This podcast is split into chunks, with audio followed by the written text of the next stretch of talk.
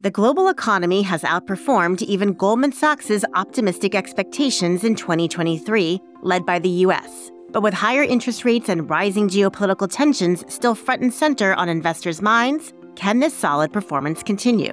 And what might be the implications for markets? We expect more of the same, similar global growth numbers in 24 as in 23. And then, as far as inflation is concerned, we expect to get back to the neighborhood, at least, of central bank inflation targets. I'm Allison Nathan, and this is Goldman Sachs Exchanges.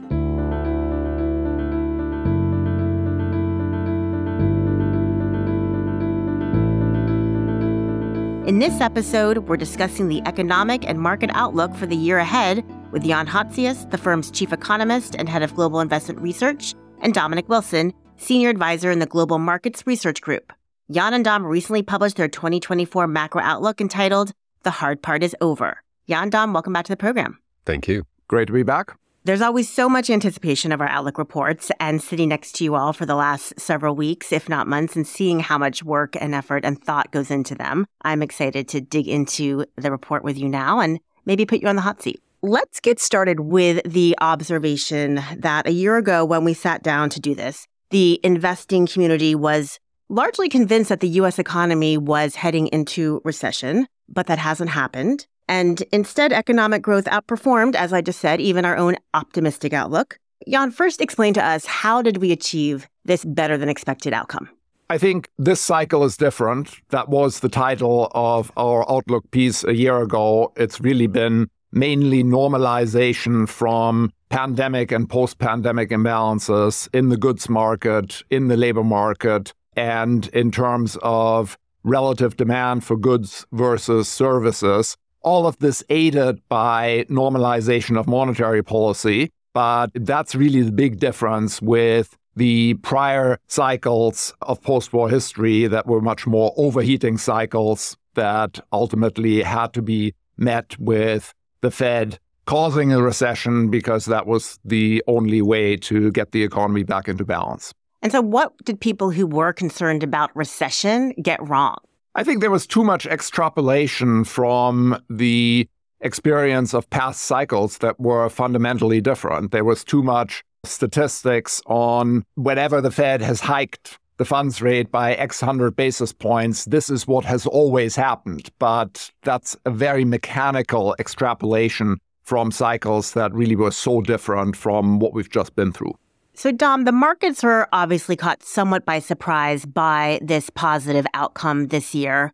What did they really get wrong? Yeah, it's been a trickier year for macro markets, I think, overall. And I would say it really reflects, I think, at the highest level, what Jan was talking about. I think the biggest surprise and what got mirrored in the markets was markets underestimating the resilience of US growth in the face of higher rates. If you look back at the progression of things that have surprised people in the markets, most of them come back to that. We came out of the regional banking crisis in March, April, particularly with a lot of recession fear in markets. And since then, we've been grinding it out with rates pushing higher with the back end of the yield curve kind of moving to a place that is more consistent with an economy that's not having a recession. And I would say on top of that, equity markets also outperformed, particularly in the US. I think people had a story, even without the recessionary forecast, that these kind of higher yields would be a real constraint on equity markets. And particularly for the US mega cap space, they've shown that with kind of AI theme, with the sort of earnings power that they're generating, and with an economy that's still doing relatively well,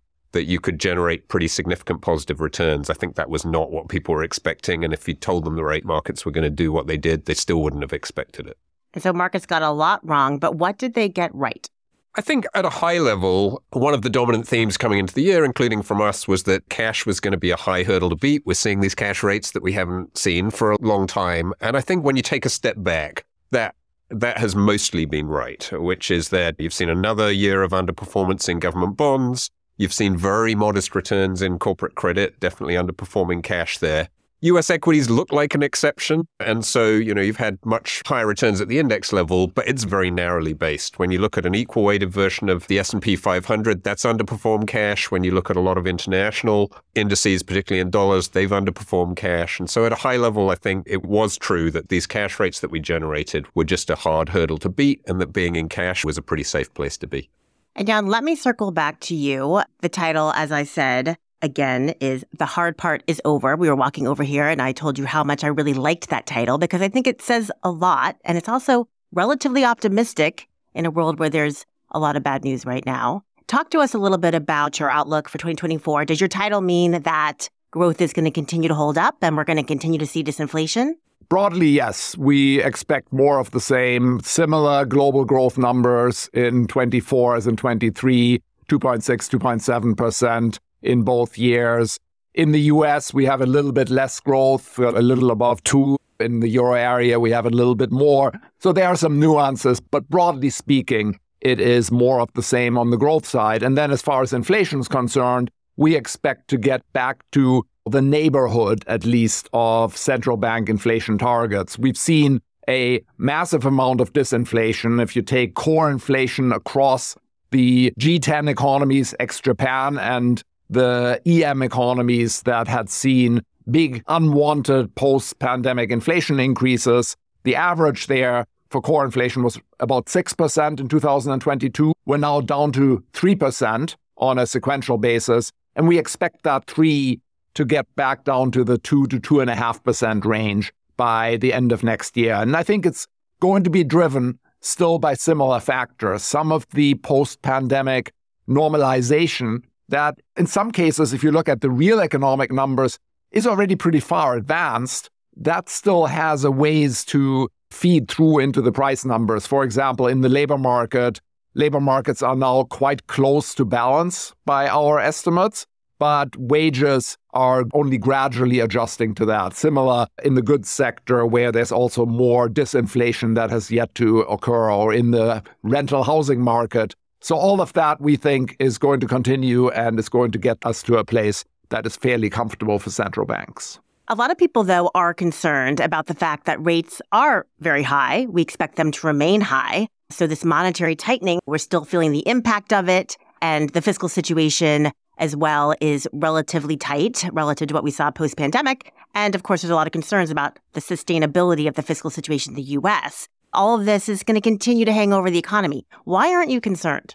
I think some of these points are just pretty far in the past at this point. The fastest pace of rate increases was around the middle of 2022. The Fed shifted to a 75 basis point a meeting pace in June of 2022 the pace of rate increases slowed in late 22 and has slowed further as we've gone through this year. By our estimates, the biggest impact on growth from monetary tightening occurs with about a two quarter lag. If the fastest rate increases were in mid 22, then we're probably past the biggest impact on growth. And that's, in fact, what our models would strongly suggest. Similarly, on fiscal policy, there was a meaningful fiscal policy adjustment in early 2022 when the post pandemic support payments rolled off, but that's now safely in the rearview mirror. There are, of course, still fiscal issues, and we are concerned about the longer term fiscal outlook. The US and other governments are running very large deficits with an economy that's somewhere around full employment large structural deficits that will need to be addressed eventually. That is going to be a drag on growth. I don't expect that to really happen in the short term, though. So I don't think the fiscal issues and fiscal tightening are going to be a major drag on growth in 2024. I'll just point out, though, that the consensus seems to be that the lags between the tightening of monetary policy and the hit to growth are larger than we expect. I think a lot of this rests on sometimes a misunderstanding or a confusion between the maximum impact of monetary tightening on the level of GDP, where the lags are in fact quite long. We find something like a year and a half. And the maximum impact on the growth rate of GDP, which we think is about two quarters. And for me, the growth rate as a forecaster, the growth rate impact is actually the most important because if you've gotten past the maximum hit to growth, the economy is still standing, we're still growing at an okay pace, but we're still seeing a negative impact. I'm not going to be that concerned about that negative impact putting us into a recession, given that we've already survived the biggest hit. Dom, Jan just painted a relatively optimistic view of the economy ahead. But I think the key question is how much of this optimism is already reflected in the markets? Yeah, I think the simple answer is that the market is pricing less optimism than our forecast. As you said, it's a pretty optimistic view, but probably more optimism than the consensus. So if we look across assets at the moment, I think it's hard to find a lot of assets that are pricing now a very high chance of recession. The market has adapted to the trajectory that we've been seeing, if we look at the things we normally look at to find those clues, equity volatility and credit spreads, both relatively low, the relative performance of cyclical parts of the equity market, none of this is telling you that the market is putting a big weight on recessionary problems. We're not pricing very deep cuts in the funds rate. The dollars remain pretty strong. So people have woken up to the idea that the US economy is still doing reasonably well. So I do think the gap between market pricing and our view is smaller than the gap between our forecast and other forecasters. But I still think, despite that kind of valuation and pricing headwind, the story that we're talking about and that Jan has described, and I would say particularly the combination of growth holding up and inflation continuing to normalize, I think that's not fully reflected. And so when we look at that balance, there's a bit of a tug of war between these valuation constraints and this very favorable macro backdrop. I would say our view is pretty firmly that the macro will win out and that will allow you to have further, you know, at least modest positive returns in the kind of risky and cyclical sides of the complex equities commodities.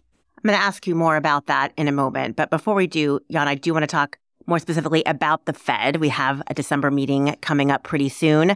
We don't expect them to make any changes. But of course, the market has again begun to anticipate when we're actually going to see rate cuts. So, given your view of growth and continuing disinflation, do you think there is going to be room for cuts in 2024 and how soon? Well, first of all, we do think that the hikes are probably in the past. The Fed and other developed market central banks, we think, have all gotten to the sort of peak point for policy rates, excluding Bank of Japan, which is a different story. But all the other central banks, we think, are now most likely done. However, we don't expect cuts in the very near term. We do have cuts in 2024, but they're in the second half of the year. In some cases, a little bit earlier. The ECB, for example, the Bank of Canada, we think are probably going to go a bit earlier the Fed or the Reserve Bank of Australia, we think, are going to be more backloaded.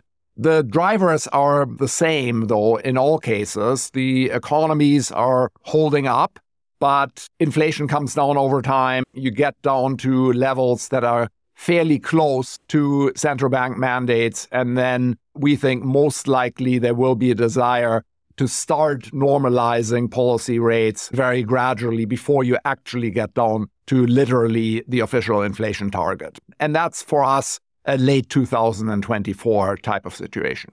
When we think about normal rates or where we think rates are ultimately going to settle at, we hear a lot about higher for longer, structurally higher interest rates. Are you of the view that we are going to see structurally higher rates we have moved up our estimates modestly in terms of where policy rates are ultimately going to go. In fact, for all of the major DM economies, we've raised them by 50 basis points in this latest forecast round. So for the Fed, that means three and a half to three and three quarters. For the euro area, it means two and a half percent with the other DM central banks, generally somewhere in between.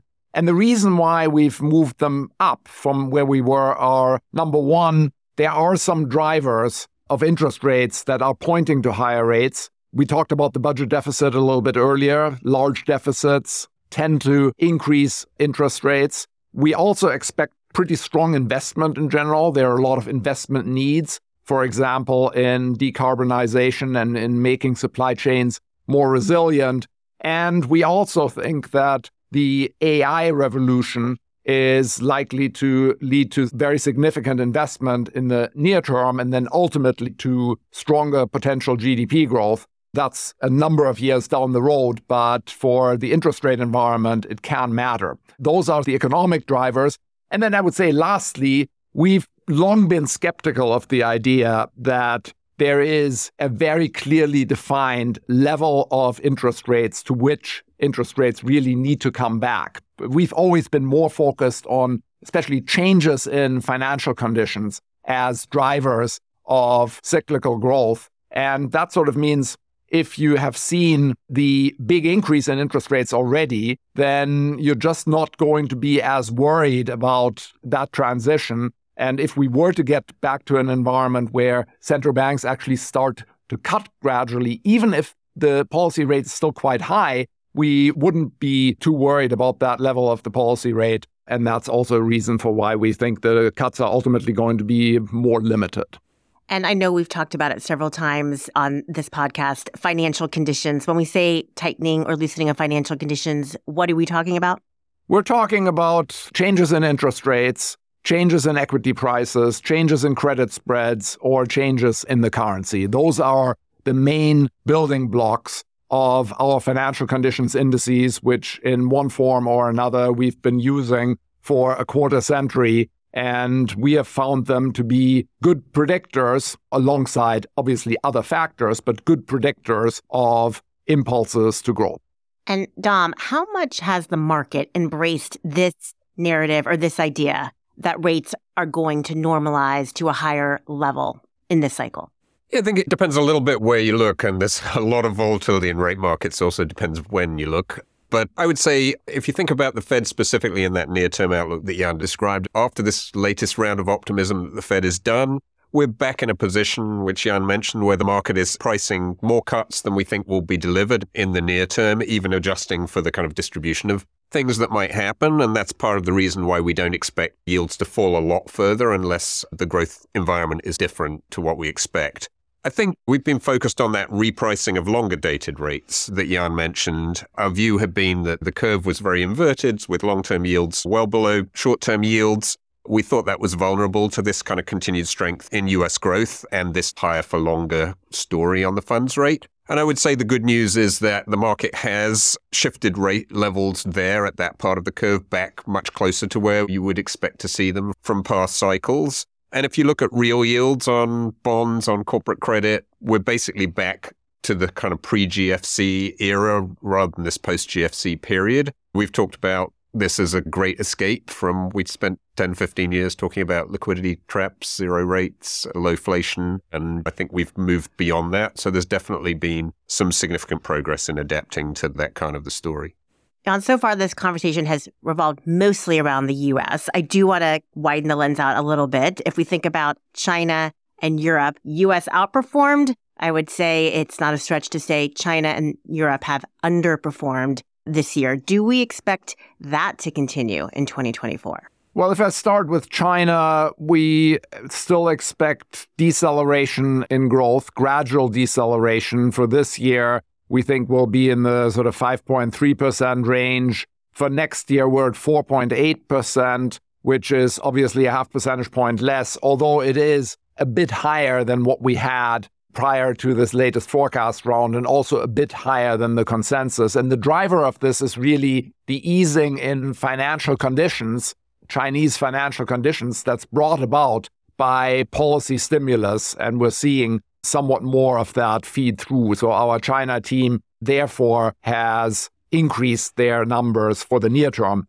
That said, if I look out further, China still has a significant number of challenges, and the longer term growth trend we think is downwards. So, over the next decade, we think growth is going to go from the roughly 5% range down to the roughly 3% range. And some of that is demographic. The population is now shrinking. That's going to be difficult to turn around. Some of it, though, is really the significant housing bubble that built in China that is also going to be quite hard to offset. If you look at the last several decades, history tells a pretty clear story about how housing downturns tend to be quite bad for growth. And we think that's probably going to be a drag on China growth for a while to come. And what about Europe?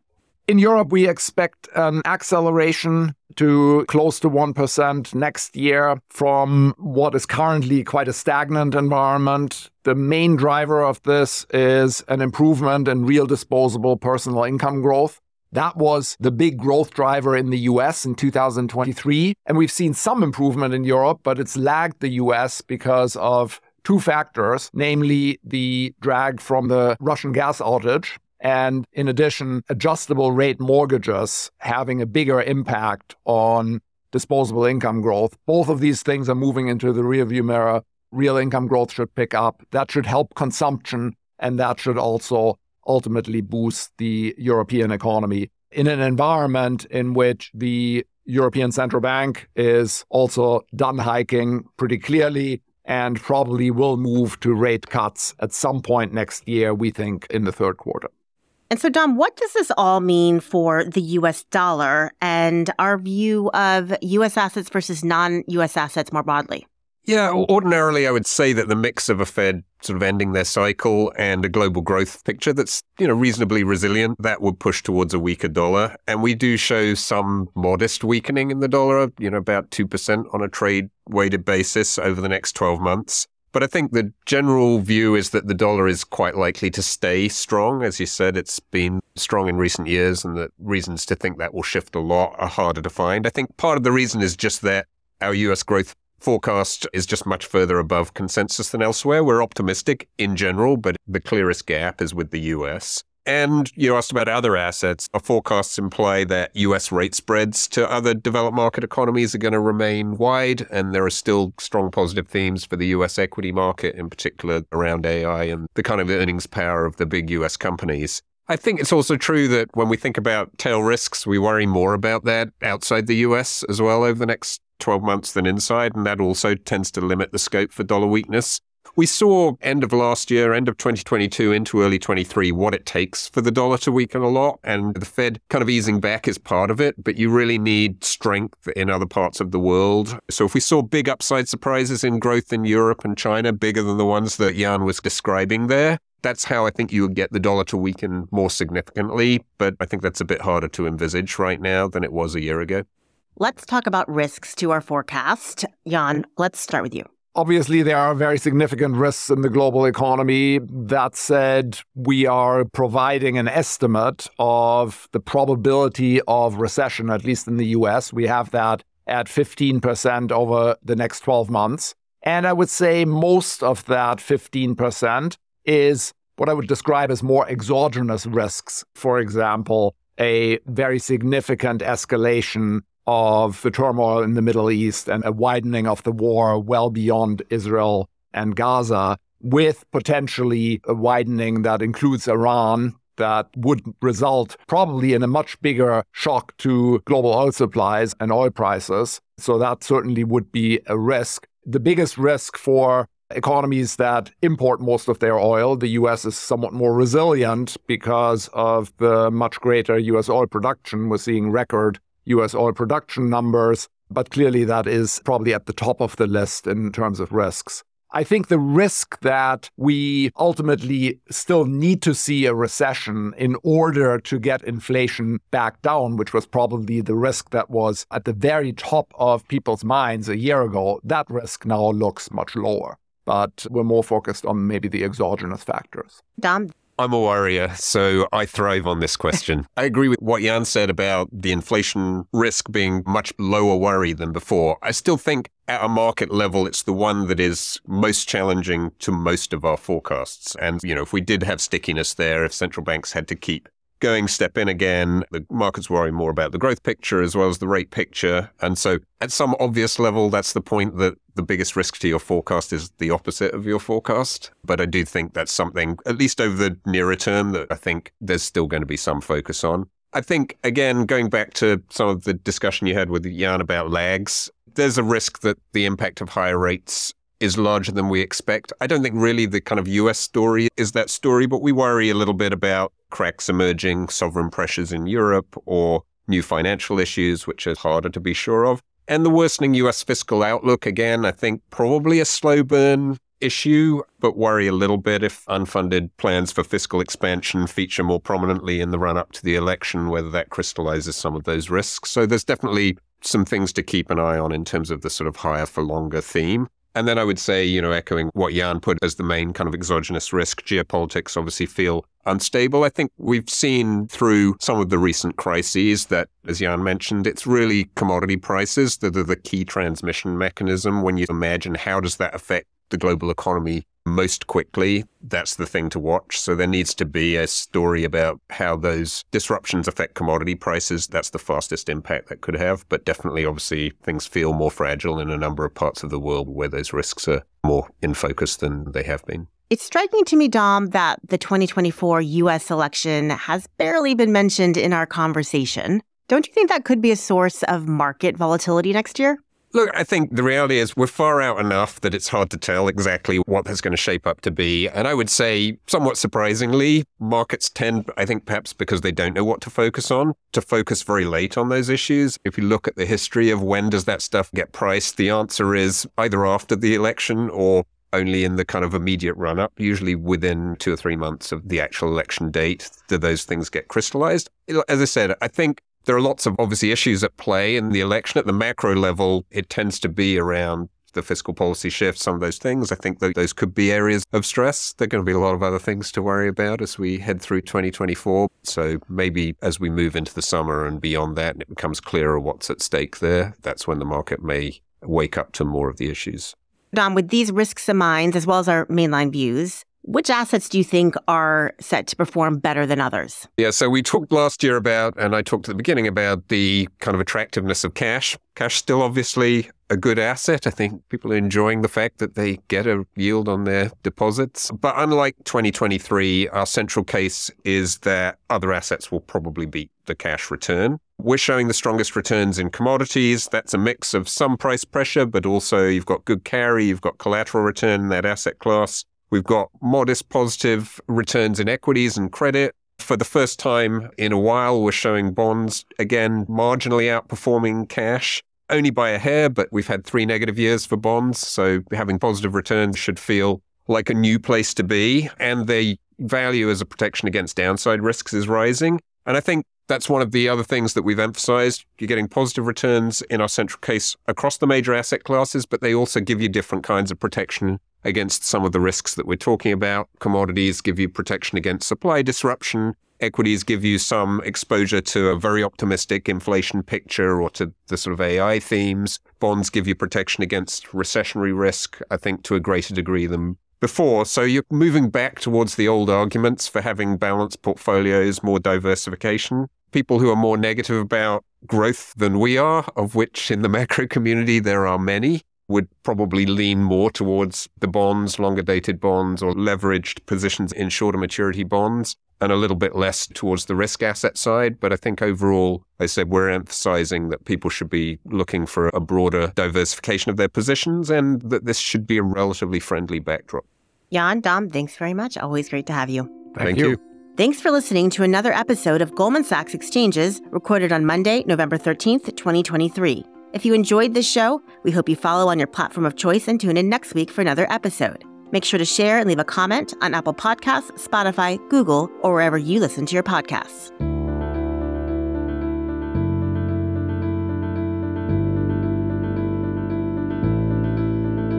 The opinions and views expressed in this program are not necessarily the opinions of Goldman Sachs or its affiliates. This program should not be copied or published without the express written consent of Goldman Sachs. Each brand mentioned in this program is the property of the company to which it relates and is not used to imply any ownership or license rights. Goldman Sachs is not providing any financial, economic, legal, investment, accounting, or tax advice through this program. Neither Goldman Sachs nor any of its affiliates makes any representation or warranty as to the accuracy or completeness of any information contained in this program.